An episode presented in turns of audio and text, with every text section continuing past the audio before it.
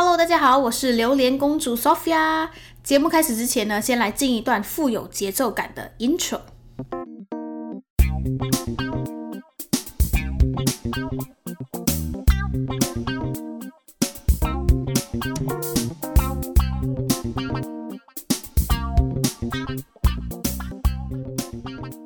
哇哦！终于成功开启了我的第一集的 podcast，cast 天哪，真的必须要给我自己一些掌声哦！从七月到十二月都快讲到半年了，从七月开始有想要做 podcast 的念头，到现在都差不多二零二一年了。所以我要鼓励大家哦，如果你想要做的东西，就赶快去做，要不然你就拖拖拖拖到像我这样子四五个月之后才开始我想要做的第一个产业。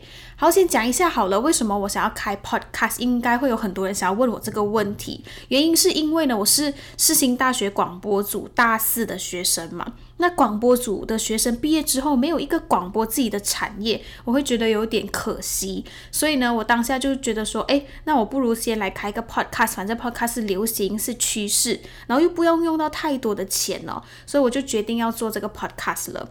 那我想一下，应该还有人会问我，说我为什么要用榴莲公主 Sophia 这个名字？因为我已经在开了 YouTube 频道之后，我就差不多收到很多人的问题，说你到底为什么要叫榴莲公主？好，那我今天就一一的为大家公布。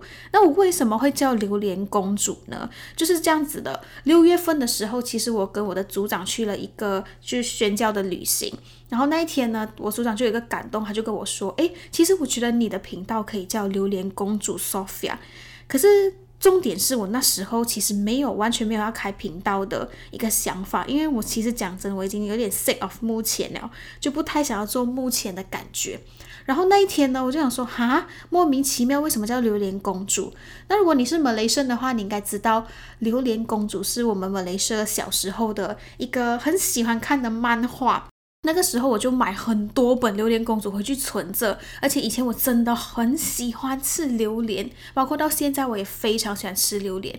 这是我唯一想到可以连贯这个名字的一些主题跟一些性质。然后我想来想去，我都真的不明白到底为什么是榴莲公主 Sophia，所以我就一直都没有开这个频道。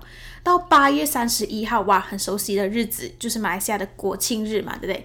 那一天呢，国庆日的那一天，我就是我们办了一个大家一起聚集的，叫联，我是联合世代的干部嘛，然后在里面办了一个大家一起在。台湾一起庆祝国庆日的一个盛典。那那时候呢，我是摊位组的，我是那天我是负责摊位。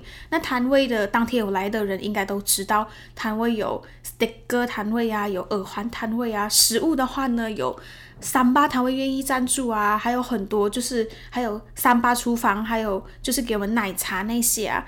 结果万万没有想到，有一天他有一个人，他就敲了我们的 page，他就。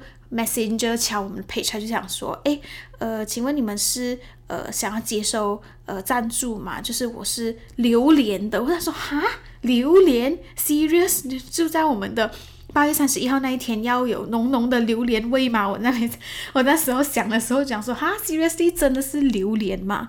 然后那天结果他真的从台中搬了很多的榴莲上来，所以相信很多八月三十一号有来的人都知道他当天真的有上来，而且有给大家试吃榴莲，也有给大家吃榴莲，所以他 sponsor 了我们很多的榴莲。然后结果因为我是摊位组的负责人，结果就跟他就只有他哦，在食物摊里面。我跟他成为了很好的朋友，而且就一直联系到现在。包括我榴莲公主 Sophia，我开了一个 YouTube 的频道的第一支影影片，我都献给他，因为我真的觉得太荒谬了。就是我以前完全没有办法联想到跟榴莲有什么相关的东西，竟然突然间让我跟榴莲扯上了关系。对，那刚好榴莲公主又很好记，所以这个品牌的名字呢，我就直接。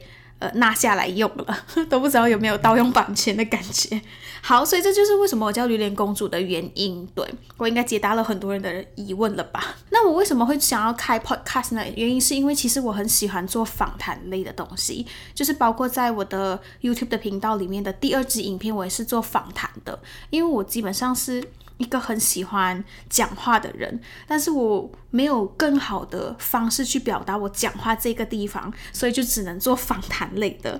对，访谈类的东西，我基本上很喜欢做分享生活啊，或者是分享一些人的故事，因为很常我跟别人聊天的时候，都会看到他们生命中有很多很很棒的故事，可以影响到身边的人的，所以我也很希望可以透过我的频道跟透过我的节目，可以让大家。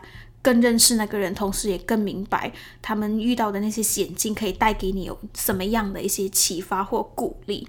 对，然后呢，很有幸的跟大家分享一下，上个礼拜呢，我去了一个论坛，它是一个中学生的论坛，然后很有幸在那那两天的时候，我做了呃一群小朋友的队服。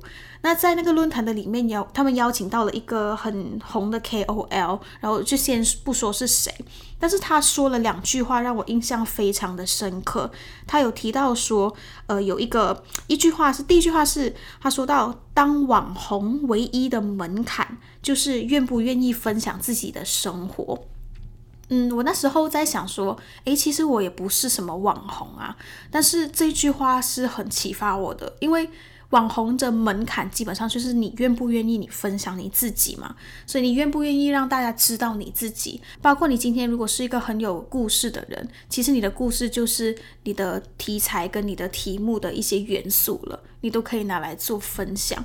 所以我觉得这句话真的很蛮鼓励我的。所以从那天开始，我觉得我有一种 哈，是我好像真的是要开始做了，就是不能再拖了，因为从七月到十二月，我真的拖了很久。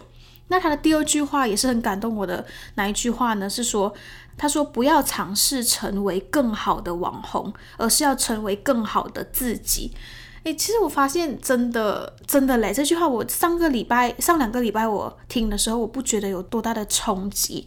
等到我开始做频道的时候，开始做影片的时候，我真的觉得，当你在产出影片的时候，你是一直不断的在进步，包括你在目前的实力啊，或者是你在幕后处理新媒体的东西的实力啊，你都会觉得你自己其实在进步。而而这种进步呢，其实是。可以很满足自己的，有一种成就感的感觉。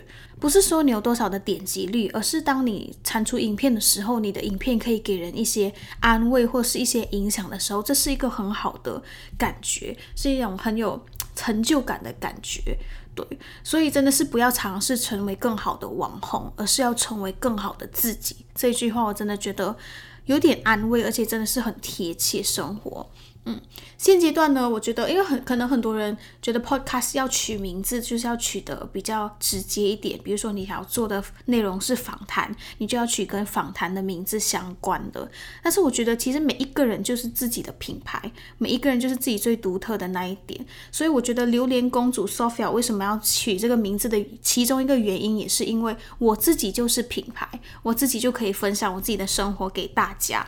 对，所以我也希望可以透过发生在我身上的，或是我身边的一些值得分享的东西，可以分享给每一个人。那我自己也很期待我第二集可以跟大家分享什么，因为我自己也还没有想到到底要分享什么。不过真的很期待一集一集的产出，可以给更多的人一些。建议、鼓励或者是安慰，也希望下一集可以给你带来不一样的领悟。那我的节目呢会在三 S 上面播出，就是 Spotify、Sound On 跟 SoundCloud 都可以收听。嗯，好，那今天呢就到这里了，我们下一集再见喽！期待下一集你一样可以收听我的节目，拜拜。